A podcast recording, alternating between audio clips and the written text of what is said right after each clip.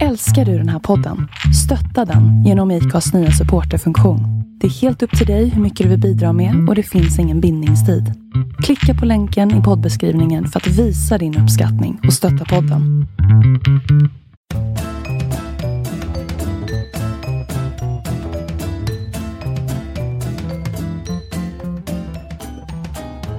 Hej! Hej Sofia! Hej Katta!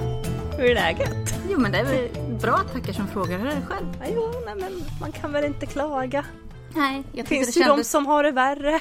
Ja, jo det kan jag tala om att det finns det då. Alltid. Men vem bryr sig om de andra? Det är lite så faktiskt. Vi har bara ögon för varandra. Mm, speciellt nu när vi skypar. Då Ja, har vi verkligen faktiskt. bara ögon för varandra. Trendigt, trendigt höll jag på att säga. Men Alltså, jag så high tech. Jag har fortfarande inte kommit över att vi faktiskt har lyckats spela in hittills två, förhoppningsvis snart tre avsnitt via Skype. Ja men också videoumgänge över nätet. Det är Lät ganska jättesnuskigt. Ja, lite faktiskt. Ehm, jo, men det sa vi, vi träffades ju här i förra veckan. Mm. Eh, och då har ju inte vi träffats på ganska länge. Men det är så konstigt för att det känns ju faktiskt som att vi har hängt. Jag sa, men gud, vad fan, nu glömde jag ge den där väskan till Sofia den här gången igen. Och sen så bara, nej men just det, vi har ju bara skypat. Tänk när de utvecklar internet så man bara kan ge saker över skärmen. det var, kommer, jag ser fram emot det. Ja, jag, jag också faktiskt. Jag tycker det borde ha hänt redan det 2016. Ja, alltså vi är ju i framtiden. Nu får Ja. de skärpa sig. Ja, Men Verkligen. ja, vi har ju läst samma bok. Prep. Ja. Det har vi. Eh, antagligen världens mest peppiga och upplyftande bok i Ja, världshistorien. jävlar vad man skrattade alltså. Ja, Ja, hela tiden. Eh. nej jag grät faktiskt. Ja, det gjorde inte jag. Nej men du har inte så Faktiskt. mycket känslor. Nej, jag är ju en kallhjärtad bitch. Ja. Nej. Eh, vad har vi läst för någonting Sofia? Vi har läst Hausfrau. Av Ja. Jill Alexander Essebaum. Just det. Det Mm. har vi. Och det har väl ingen egentligen kunnat undgå ifall man följer oss på Instagram, våra privata konton eller en förbannad podds konto. Eh, för vi har lagt upp ganska många bilder och bearbetat den här boken Mm. under läsandets gång. Den var jobbig. Den var Men jobbig. jag, jag ska inte säga att jag grät sådär jättemycket. Eh, Jag fick tårar i ögonen. Jag skulle ju faktiskt ha läst, um, eh, oh, vad heter den, I ett eget rum. Mm. Eh, inte boken, utan jag skulle lyssna på podden som pratade om Hausfrau innan vi skulle prata om den här för att höra vad de hade att säga. Men Ja. det, det har jag glömt. Men det finns en till podd som pratar om boken. Ja, det är synd att du inte gjort för de är så smarta så hade vi kunnat säga det de Ja, säger och exakt. så hade vi också låtit jättesmarta.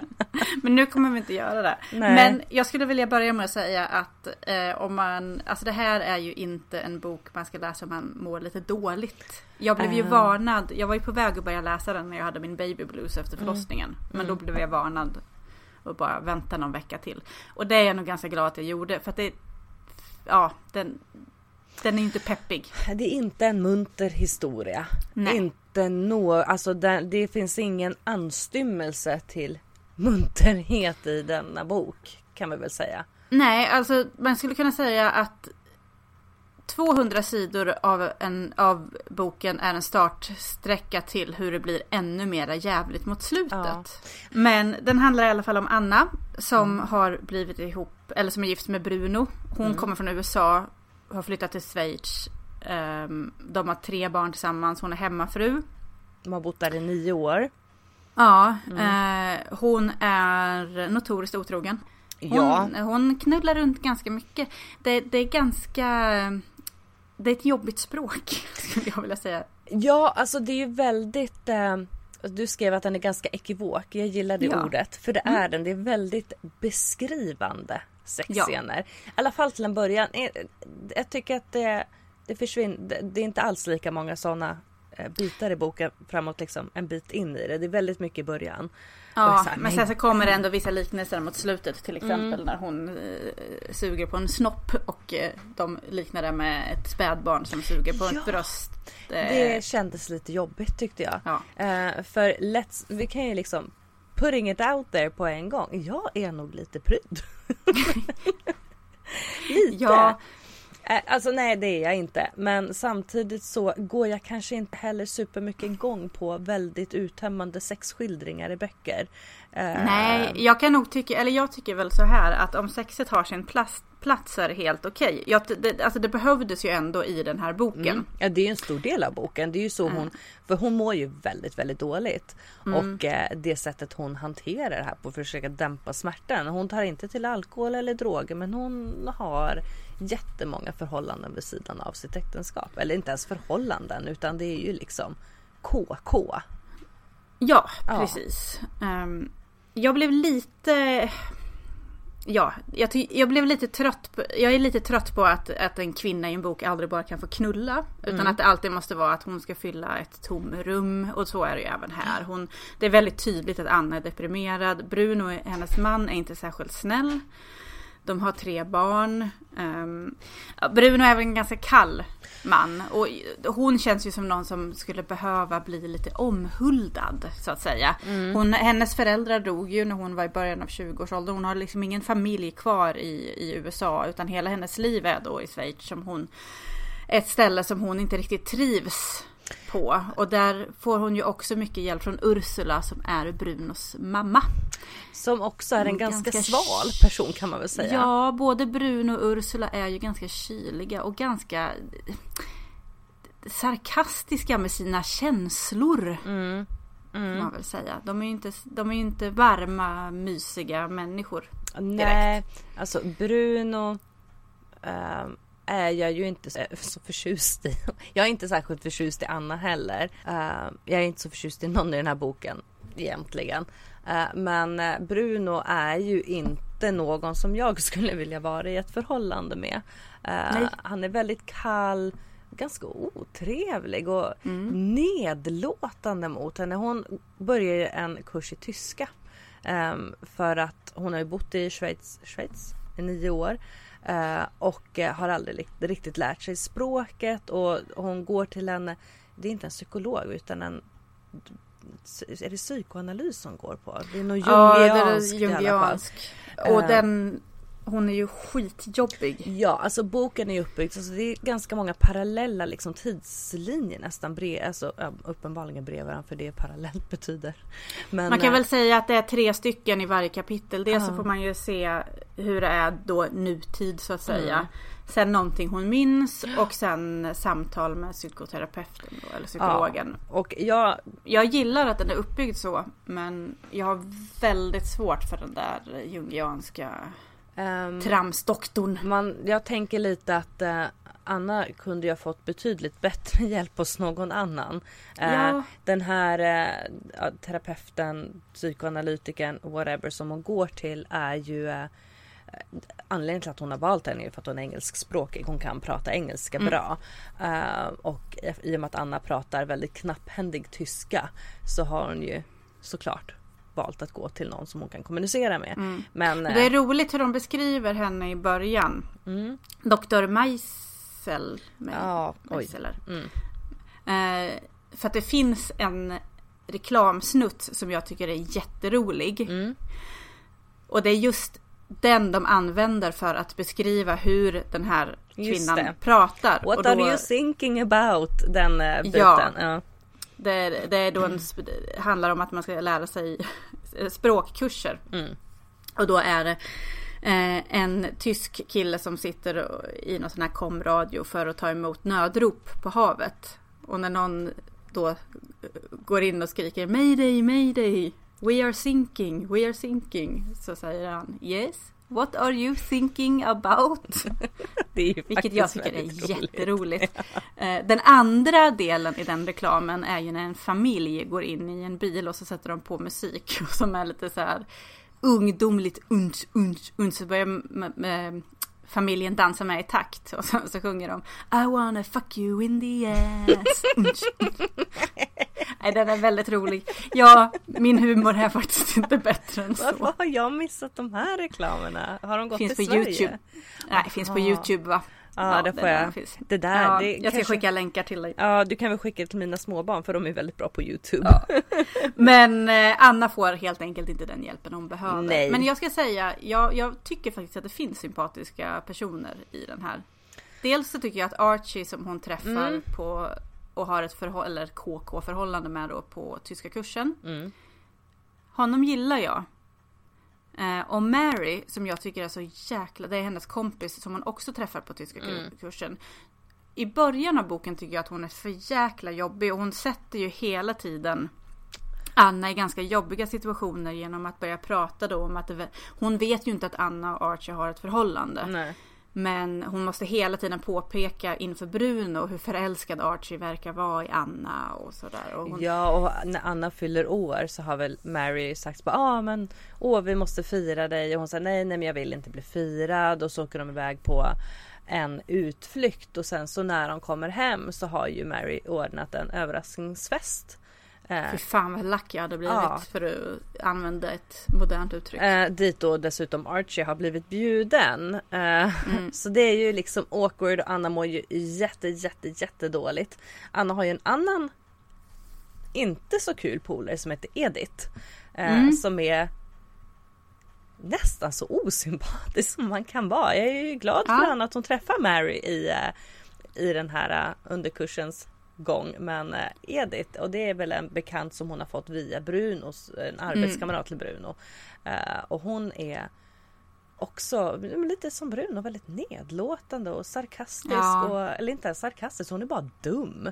Eh, det kom bort mig lite men Bruno, när Anna övar på sin tyska så säger han väl så här bland annat ja, ja det börjar bli bättre men det är inte perfekt och det är inte Schwischdeutsch. De har ju något speciellt Ja. eget språk liksom i Schweiz. Schweizertyska kanske det heter, jag vet inte. Eh, och liksom kommenterar att eh, ja, du pratar ju bättre men det är inte bra. Eh, han är så...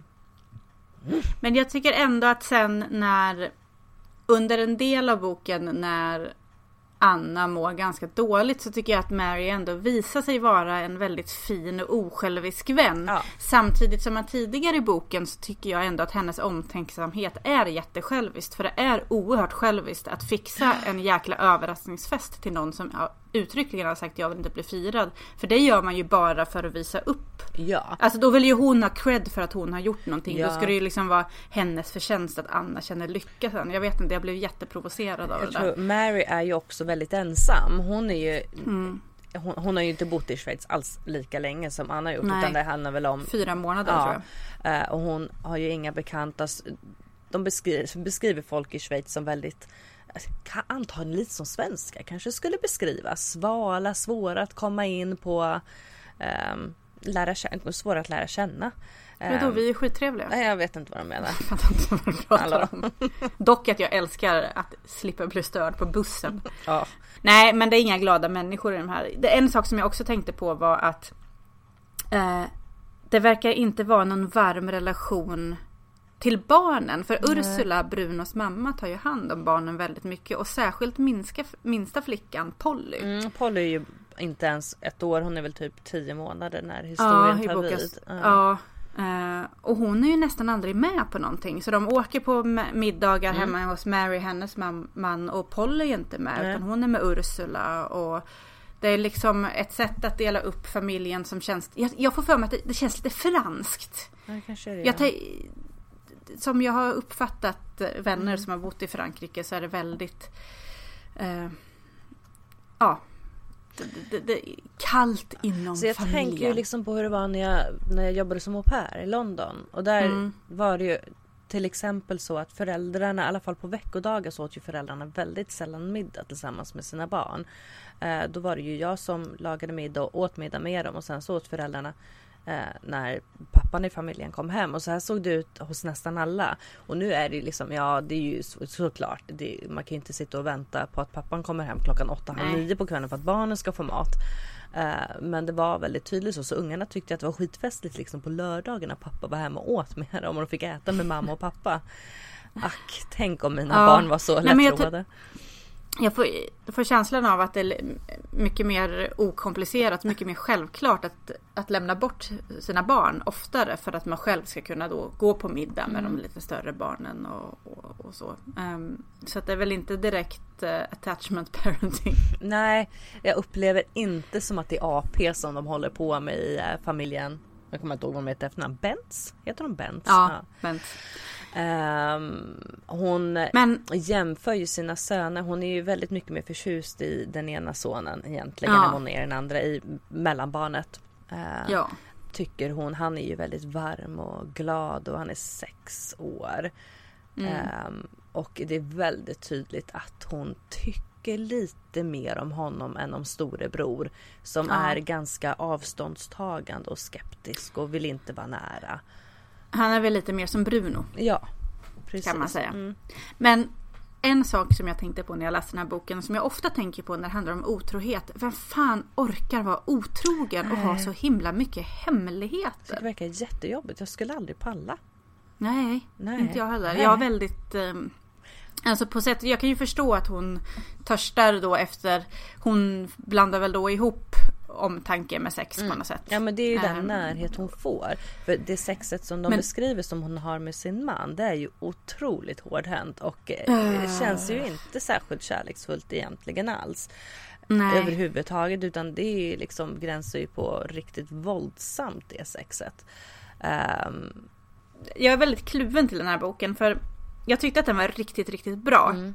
Fram till kanske de sista 50-100 sidorna. Mm. För då blev det liksom det blev så himla mycket tragiskt att det till slut tog ut sig mot varandra. Att till slut så kände jag ingenting när jag mm. läste det för det var för mycket liksom. Ja. Och ganska förutsägbart slut. Ja det, var det. Inte gå in på såklart. Nej, slutet, men... alltså, som den slutade hade ju liksom listat ut att det, det är nog typ så här den kommer sluta.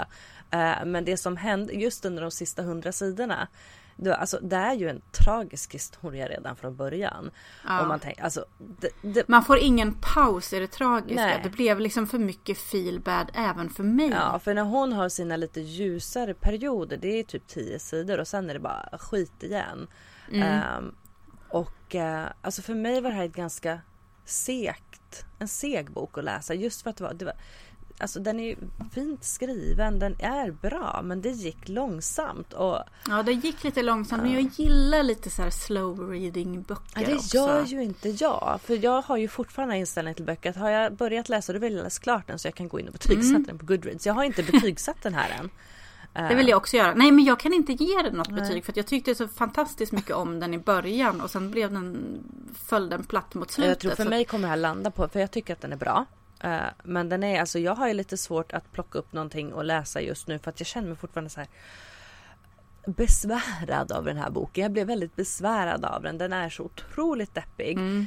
Um, och um, jag har svårt att ge den tror jag högre än en trea. Även om jag tyckte om den så var det liksom var för mycket misär, för mycket mörker. Mm. Jag behöver liksom ljusglimtar i alla fall i böckerna jag läser. Någonting, ja. vad som helst. Om man tittar jag på den ju... här Jojo Moyes boken eh, Livet efter dig. Det är ju också mycket misär men samtidigt så är det ändå en hoppfull historia hela tiden och det är inte Hausfrau. Det finns liksom inget hopp i den alls. Nej, den är väldigt, väldigt mörk. Mm. Jag eh, hade ju ett sällsynt tillfälle av egen tid mm. här i lördags när jag skulle byta däck på bilen. Oh. Ja.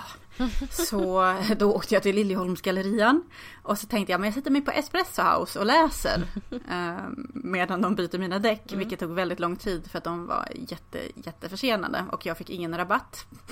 Ah på det. Dåligt. Vilket jag, ja, jag vågade inte be om det heller. Nej, men nu men har du outat dem i vår podd.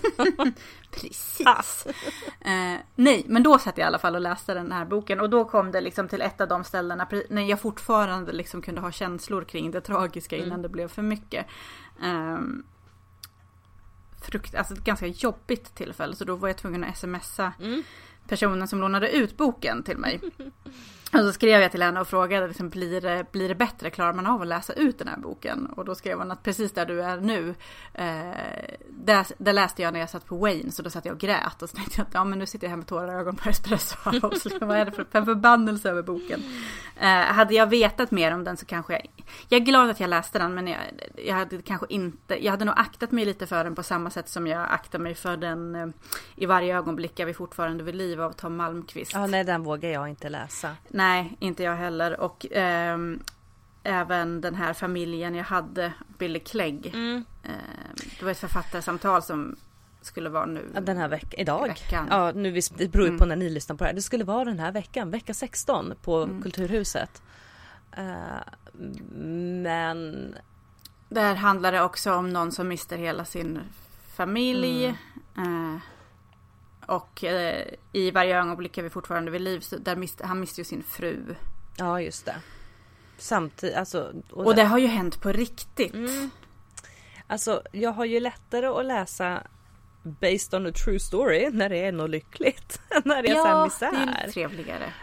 Um, ja, nej men alltså jag vet att vi har ju pratat om feelbad förut. Bara, ah, nej men det är gött med feelbad men det finns, mm. det är skillnad på feelbad och feelbad.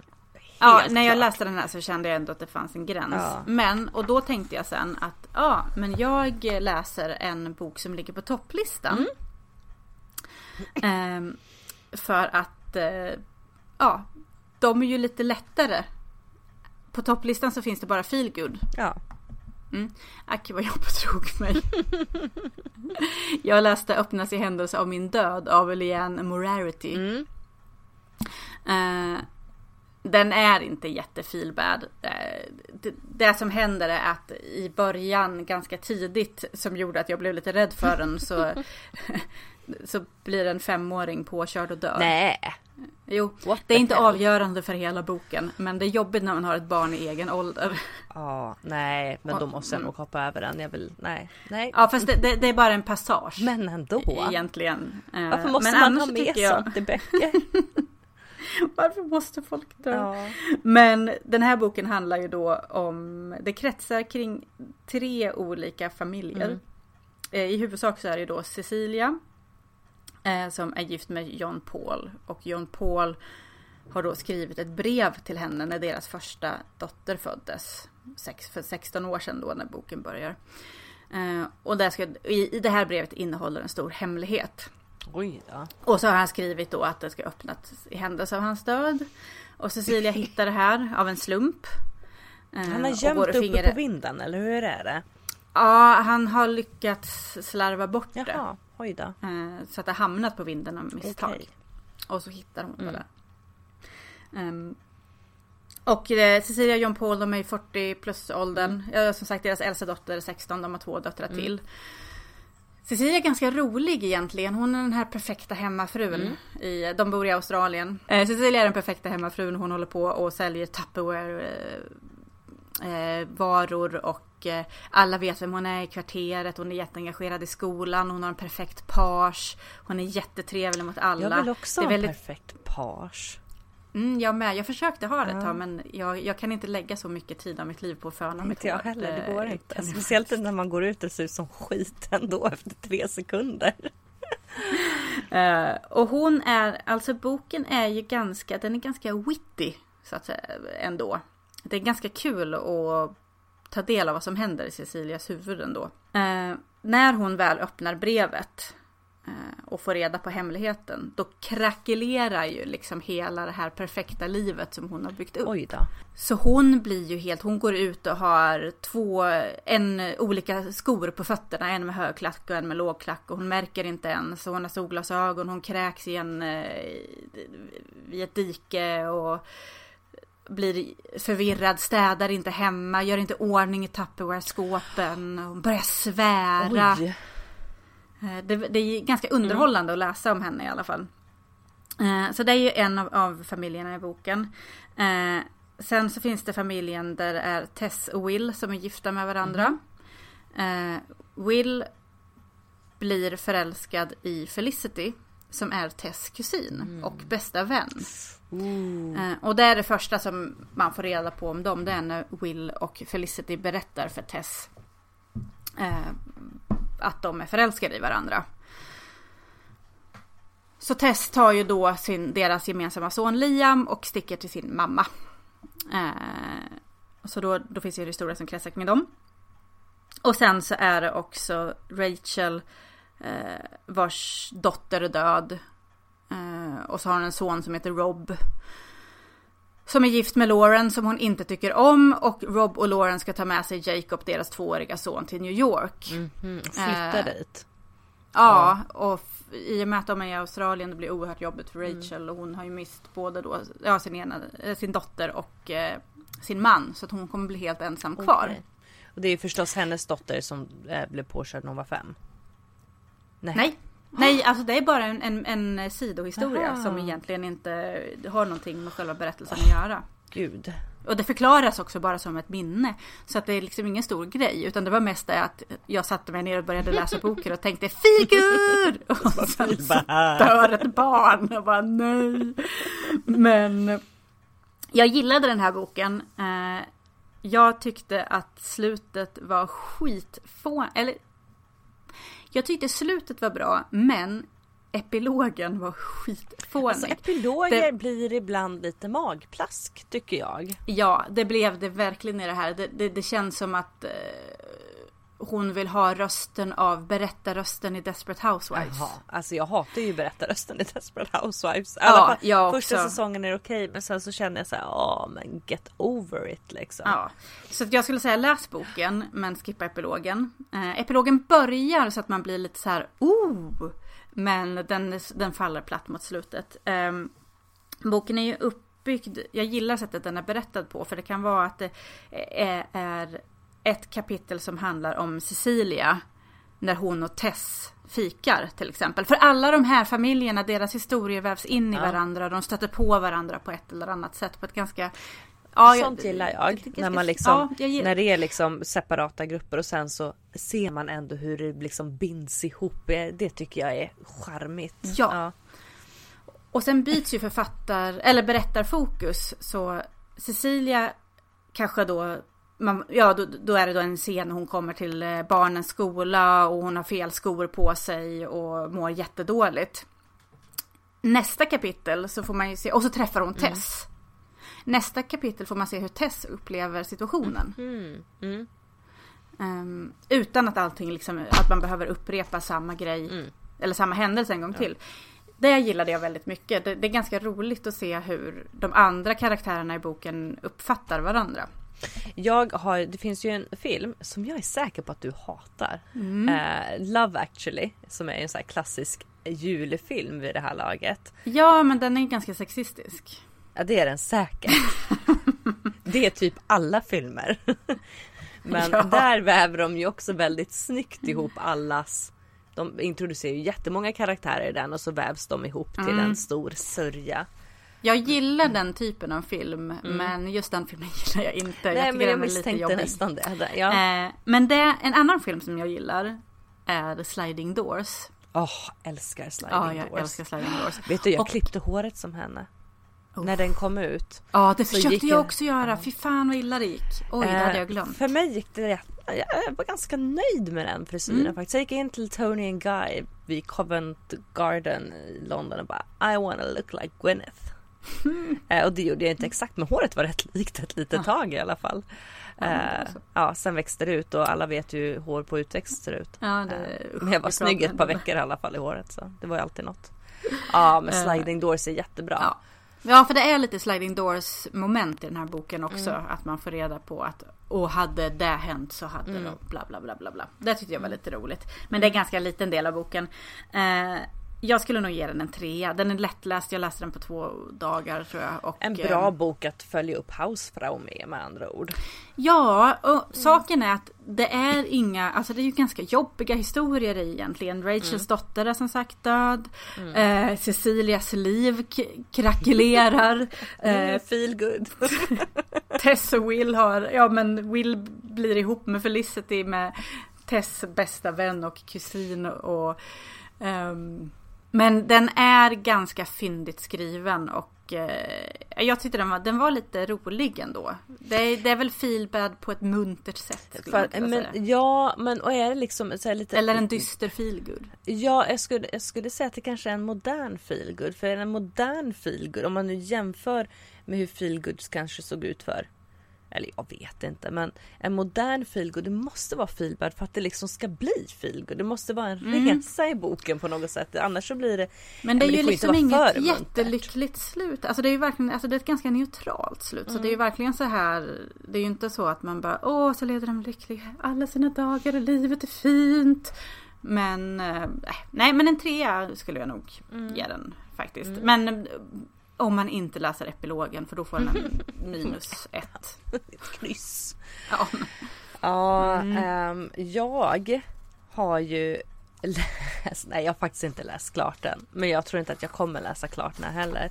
Eh, vi frågade ju på Instagram eh, och på vår Facebookgrupp tror jag ifall folk hade tips på vad de vill att vi ska prata om. Mm. Och då var det en eh, följare som skrev kan ni inte prata om eh, boken Konsten att städa av Marie Kondo. Eh, och både du och jag var såhär, vad är det här för någonting? Ingen av oss hade hört talas om den. Nej. Och så visade det sig att den liksom sålt i typ 4 miljoner exemplar världen över. Um, och det är en typ städmanual. och, jag alltså... läste ju bara en recension av den. Jag tycker den verkar helt och hållet sjuk. Men då ska tilläggas att jag absolut inte kan städa. Så att, um... Jag tror inte att den här boken kommer bli vad som lär mig att städa. Um, nu är det, så, alltså, det går ut på att Alltså, hon heter Marie Kondo heter hon och hon eh, är typ så här, det här är hennes städmanifest.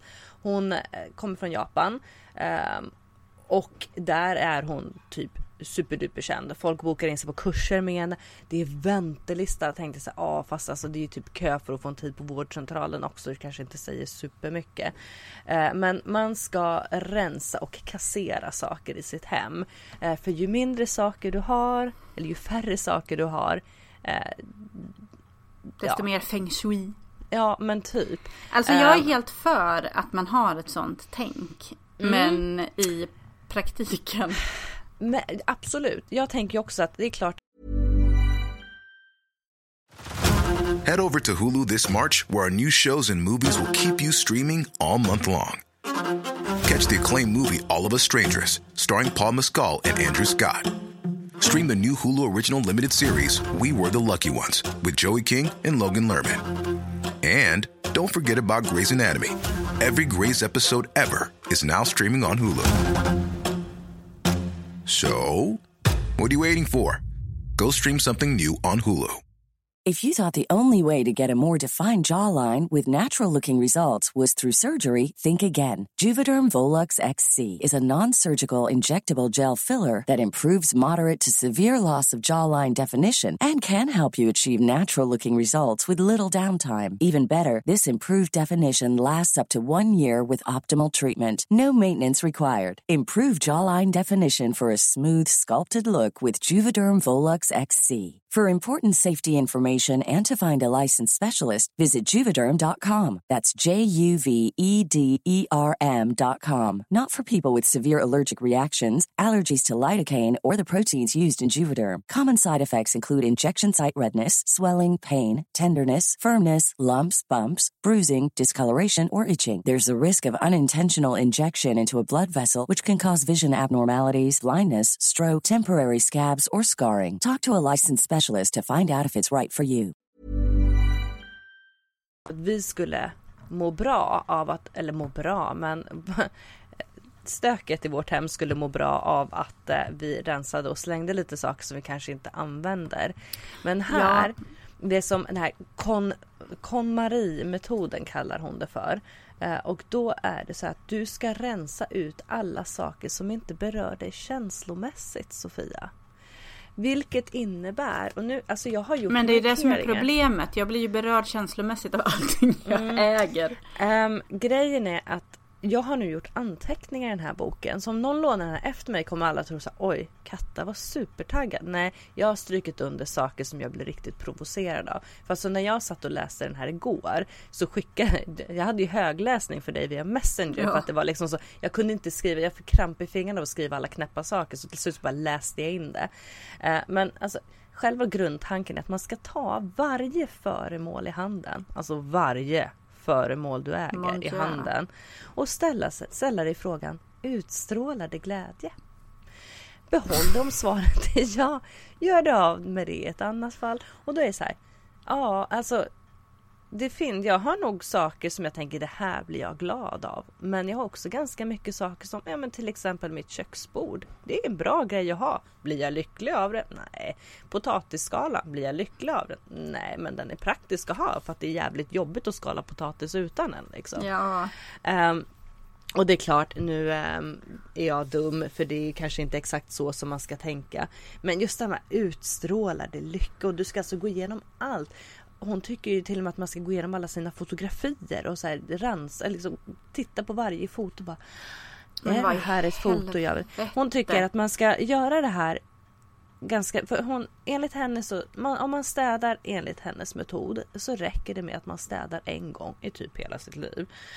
Och- för att sen kommer man inte ha något stök. Och när är det klart? För man har ju slängt alla grejer. Ja, alltså Jag min kommer ju- dröm är ju att äga mycket mindre än vad vi gör. Jag har ju, jag bär ju på min mormors eh, hamsterarv. Så att Ja. jag har ju väldigt mycket, nu är inte jag lika extrem som mormor var för när vi städade ut hennes lägenhet så hittade vi, hon hade ju en hel byrålåda full Mm. med bara så här gamla bussbiljetter. Ja, alltså och jag- sån var jag när jag var yngre men jag har lärt mig börja slänga dem. Plus att nu får man ju inte biljett längre när man har kortet. Så att, eh, Så nu sparar du bara på korten ja, istället. precis. Jag, Men, och och jag, jag kan bli stressad över att vi har så mycket grejer för att ett, det tar så jäkla mycket energi. Mm. Två, det är dyrt för fler grejer kräver att man skaffar saker för att kunna förvara dem. ja, det eh, gör det. Och sen Men så är det enligt- också det, det blir ju så stökigt och sen så att jag också kanske sitter här på massa grejer som jag inte använder som någon annan skulle behöva. Det stör Alltså, mig. du tänker ju fel. För enligt Marie Kondo så ska man aldrig tänka i liksom terms of eh, förvaring. Ah, Eh, det ska såklart det inte är därför det behövas. ser ut som det gör här hemma. Så här, alltså boken på typ sida två. I förordet så står det så här, så skriver hon så här. Jag började läsa husmorstidningar när jag var fem år gammal och det var detta som inspirerade mig att från 15 års ålder på allvar studera städandets dynamik. Man bara okej, fast det är inte helt Eh, normalt. ja. Eh, sen så finns det ju några så här testimonies i boken från nöjda kunder. Eh, bland annat, alltså ah. Din kurs fick mig att inse vad jag behöver och vad jag inte behöver. Därför skilde jag mig. Hon bara slängde mannen. bye bye. Nu är jag mycket lyckligare. Eller den här. En person jag länge önskat återknyta kontakter med hörde nyligen av sig. Men vad fan har det att göra med om du har slängt grejer? ja, det är en jävla slump.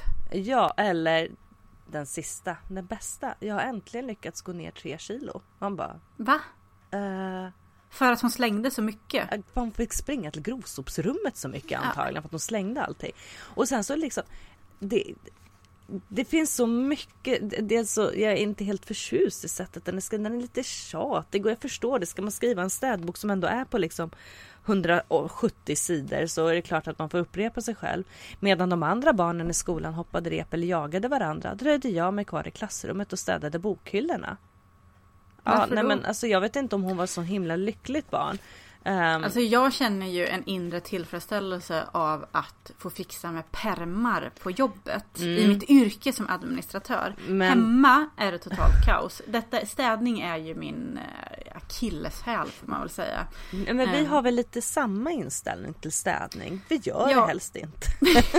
Nej, varför, varför ska man städa? Plus att vi bor ju vi bor ju i vår lilla två och en halva på 54 kvadrat. När vi är två människor som har samlat på oss lite för mycket genom åren och är lite för dåliga på att städa. Det är skitrörigt här hela tiden.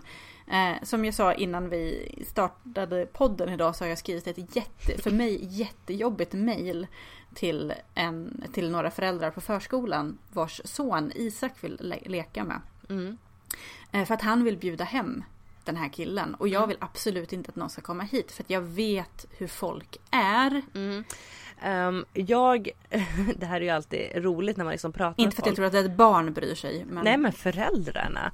Och det Ja. här är någonting som jag tycker man hör så ganska ofta. Folk bara, ah gud jag har det alltid så stökigt hemma. Och så kommer man hem till någon Ja, och så kommer man dit så är det inte stökigt där. Man bara, Mm. det här är inte stökigt. Och så säger jag så ja hoppas det är okej att det är stökigt. Och så kommer folk hit och man säger så att de bara, jaha, kan det se ut så här? För vi har stö alltså, stökigt och skitigt. Ehm, Ja, men sen så är det ju också väldigt många som pratar väldigt mycket om hur andra har det. Och jag vet inte varför jag bryr mig så himla mycket om det här. Men jag tycker det är så jäkla jobbigt. Och sen tror jag att jag känner mig som en lite sämre kvinna för att jag inte lyckas ha städat. För att som kvinna ska man kunna det här. Ja, jag kommer ihåg vi fick någon kommentar någon gång eh, från en person som hälsade på oss och så bara "Åh, mycket skit ner på golvet, har inte dammsugit? Riktat till mig såklart. Jag bara nej, inte Perre heller uppenbarligen. Ehm, det är skittråkigt att städa. Och alltså, och jag, jag skrev ett blogginlägg om ekorrhjulet här för eh, någon vecka sedan. Eh, det är så himla mycket saker som man ska hinna med. Att det känns Mm. aldrig som att man hinner med typ bara att hänga med sina barn och ha det bra. Eh, utan det är typ de mest basala behoven som hela tiden ska mötas. Eh, ge dem mat, få dem att sova, tvätta dem någon gång ibland. Och då blir det så alltså i dagsläget så känner jag att jag prioriterar bort att ha ett prydligt hem. Eh, därför att, det har jag alltid gjort om vi nu ska vara helt ärliga. Jag har aldrig Ja. prioriter- prioriterat att ha det prydligt. Jag tycker att det är tråkigt. Det är klart att man kan ägna en kvart eller en halvtimme varje dag åt att gå och plocka. Men alltså allvarligt talat så surfar jag hellre den tiden. Eller dricker kaffe eller Eller läser en bok. läser en bok. Det finns så mycket Men- andra saker som är roliga att göra. Att eh, städning, nej. Men det här har ju också alltid varit ett återkommande problem i mina förhållanden. Alex är faktiskt den första som jag har träffat som är på ungefär samma plan som jag. Jag har tidigare bott med män som har varit precis lika röriga som jag. Men, Förväntat sig att du ska ta hand om det. ja.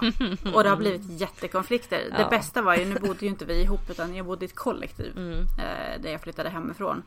Och så var jag ihop med en kille som fotade mitt rum.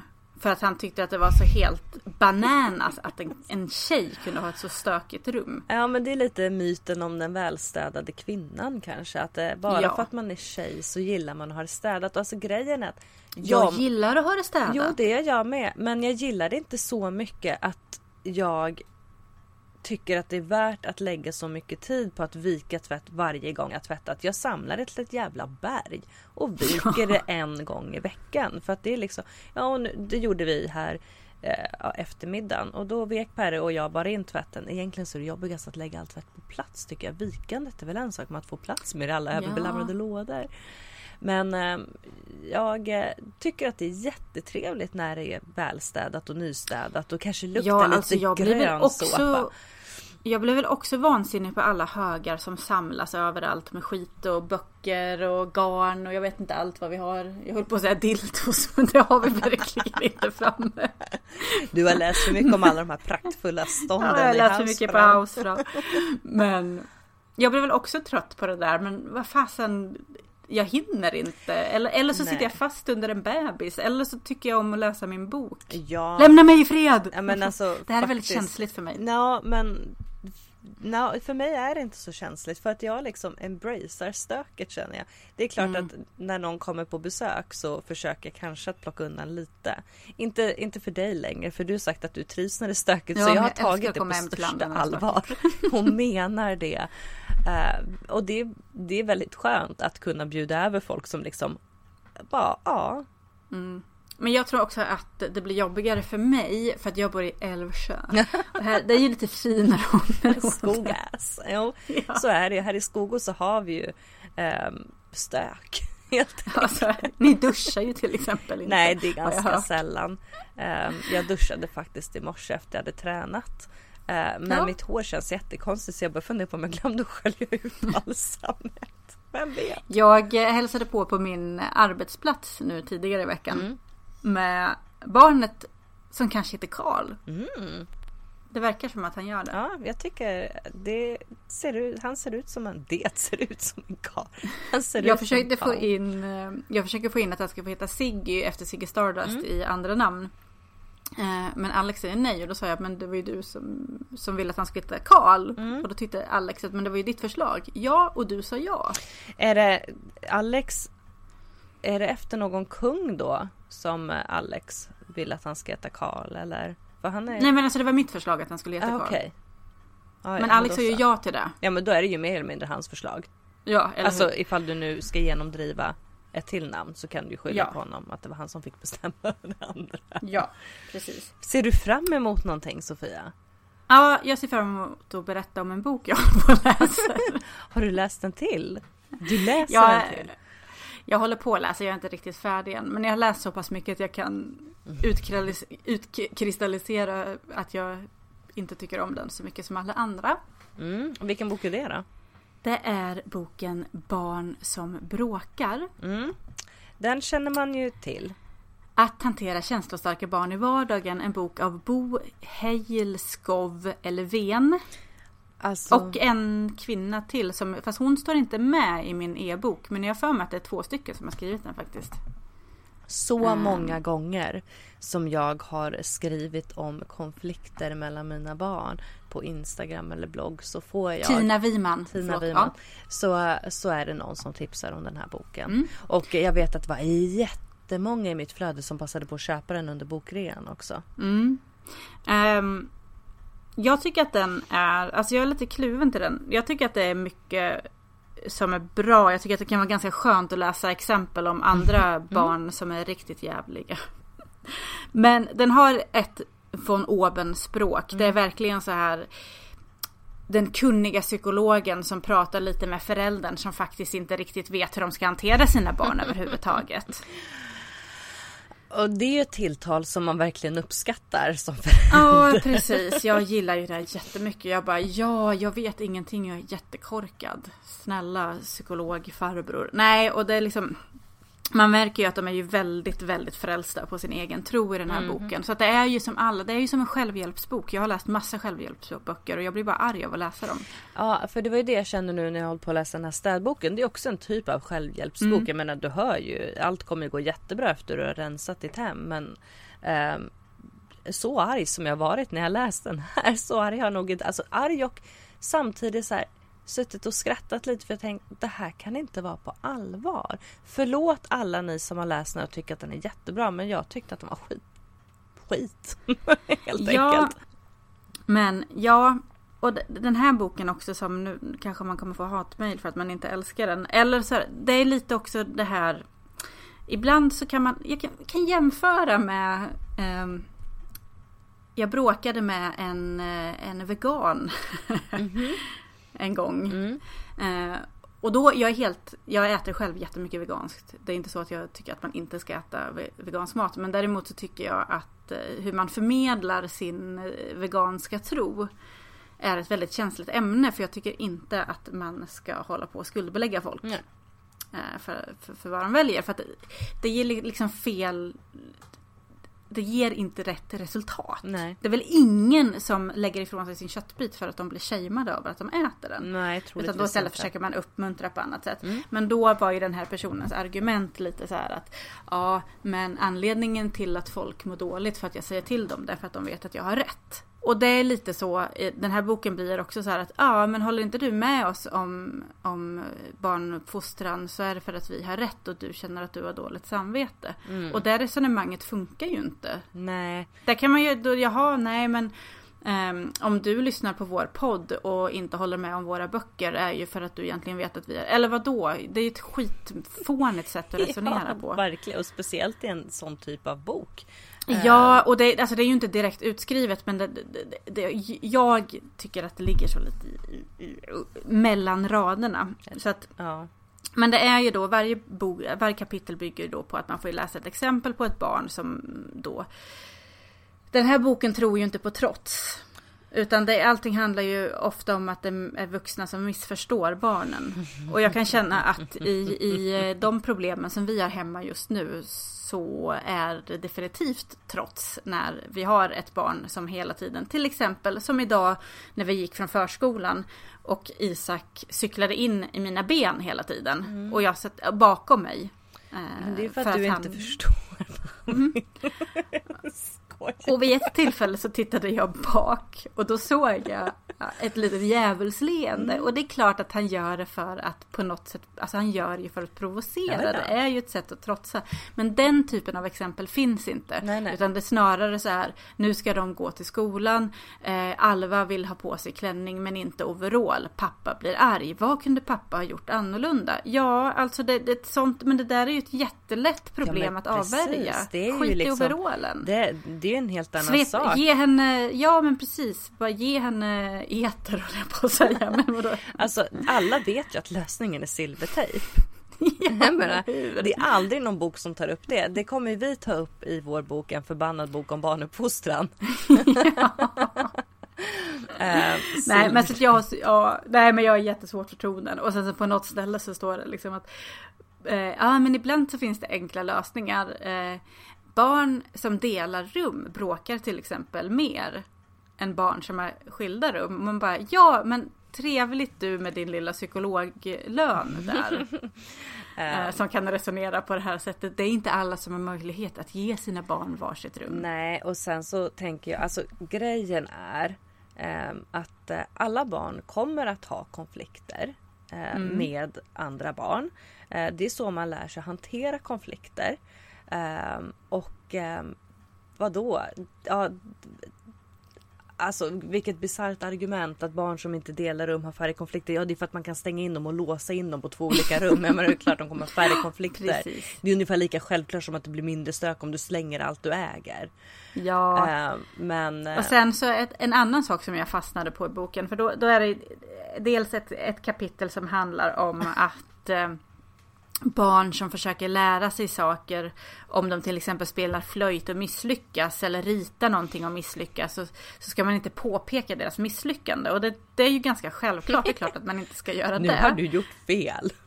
Men sen så är det något resonemang för att hela undertonen i boken är ju då att barn är så här rena varelser och de behöver ledas av, av oss vuxna och vi som har ansvar i alla situationer och ja, det är jag helt med på. Mm. Jag skulle gärna också vilja ha lite förståelse som vuxen att det kan vara skitjobbigt att hantera sömnbrist och blodsockerfall och en fyraåring som trotsar. Just ja, det finns inte trots. Nej. Eh, alltså, men... jag är ju en firm believer i trots. Eh, av ja. trots. Eh, Morris har precis, eller precis, han är ju mitt uppe i sitt tvåårs trots. Eddie är fyra och eh, trotsar fortfarande ganska mycket. Jag har också en mm -hmm. 15-åring som på sitt sätt också trotsar. Och mm. ja, man kan sitta och säga att ja, vi kallar det bara för trots därför att barnet gör någonting som du inte håller med om. Ja, nej men alltså, det må så ja, men... vara. Men de testar ju för fasen gränser också. De testar ju gränser hela tiden. Ja. Um, och jag är ingen barnpsykolog men jag tror på trotset och jag, inte minst ja. så är det väldigt skönt för oss som föräldrar att liksom förstå att det här är ju en period. En ganska lång period vad det verkar för mm. somliga. Ja, Men Oops. Eh, ändå så vet man ju liksom att det kommer lösas av av en ny period av något ja. annat trots. Och det tycker jag ändå är lite trösterikt. Det är samma sak med Wonder Weeks eh, som man, eller som man, som jag hade installerat som app. Jag hade boken när Eddie och Morris var bebisar. Att man liksom ser de här, okej okay, men i den här åldern så är det en utvecklingsfas de går igenom och mm. därför kommer de att knöla och vägra släppa taget om en och vara, väga släppa taget, det låter, men du, du vet vad jag menar. Ja. Eh, de är lite mer uppmärksamhetstörstande under vissa perioder ja. och krävande. Och det är jätteskönt när man sitter där och bara vad fasiken varför vill ungen inte sova eller äta? Det är aldrig någonting som funkar. Det är bara kaos hela tiden. Och så slår man upp sin Wonder Weeks bok eller kollar i appen och bara jaha, det är ett åskmoln här. Men det förklarar mm. saken. Och det önskar jag att jag hade haft när Robin var liten. Alltså jag köpte den här Wonder ja. Weeks boken för då fann, den fanns inte som app när Eddie föddes. 2011. Eh, men när jag köpte den här boken, det var liksom det var som en tröstefilt att kunna kolla så bara, nej men ja det stämmer ju överens med ja. detta. Och jag älskar, älskar att kunna så här, få den bekräftelsen på att det kommer nog inte vara så här hela tiden. Utan mm. det är en period för då är det lättare att ta sig igenom det. Det är samma sak med trotsen. Det, de har ju vissa perioder i sitt liv när de trotsar eller eh, vad ska man kalla det för annars, är orimliga. för det är ju det ja. de är. Och det är jätteskönt att veta det att ja, men... Då i den här boken så ska du i alla fall inte skälla, du ska inte belöna och du ska inte straffa. Synd, för det är alla mina knep. Det är typ det jag, jag gör på riktigt. Alltså. Jag, bara, jag bränner boken fast det gör jag inte för den ligger i min läsplatta och den vill jag ha kvar. Mm. och sen så finns det vissa saker som är så där, jo men just det här att de ska beskriva barnen som så rena.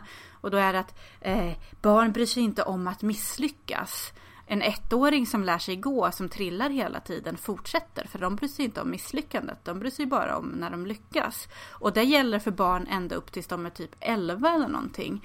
Isak, fyra år, stod och skrek i frustration innan för att han inte kunde få en jojo att fungera. Där var det inte, alltså han brydde sig helt klart om att han misslyckades på precis samma fina sätt som sin mor.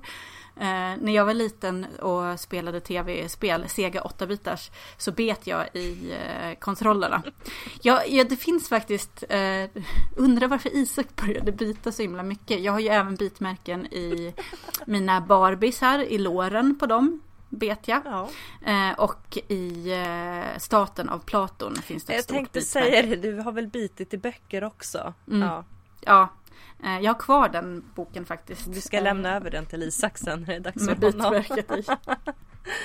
eh, nej men så att jag får väl se, alltså, jo det är väl en bra bok, det är ganska skönt att läsa om andra som har det jävligt men som sagt det är en ganska självgod ton. Mm. Eh, och det tycker jag ligger lite denial till att det skulle finnas trots. Jag tycker att om man vill läsa om andra som har det jävligt så kan man ju antingen man läsa våra bloggar. Ja, man kan läsa våra bloggar.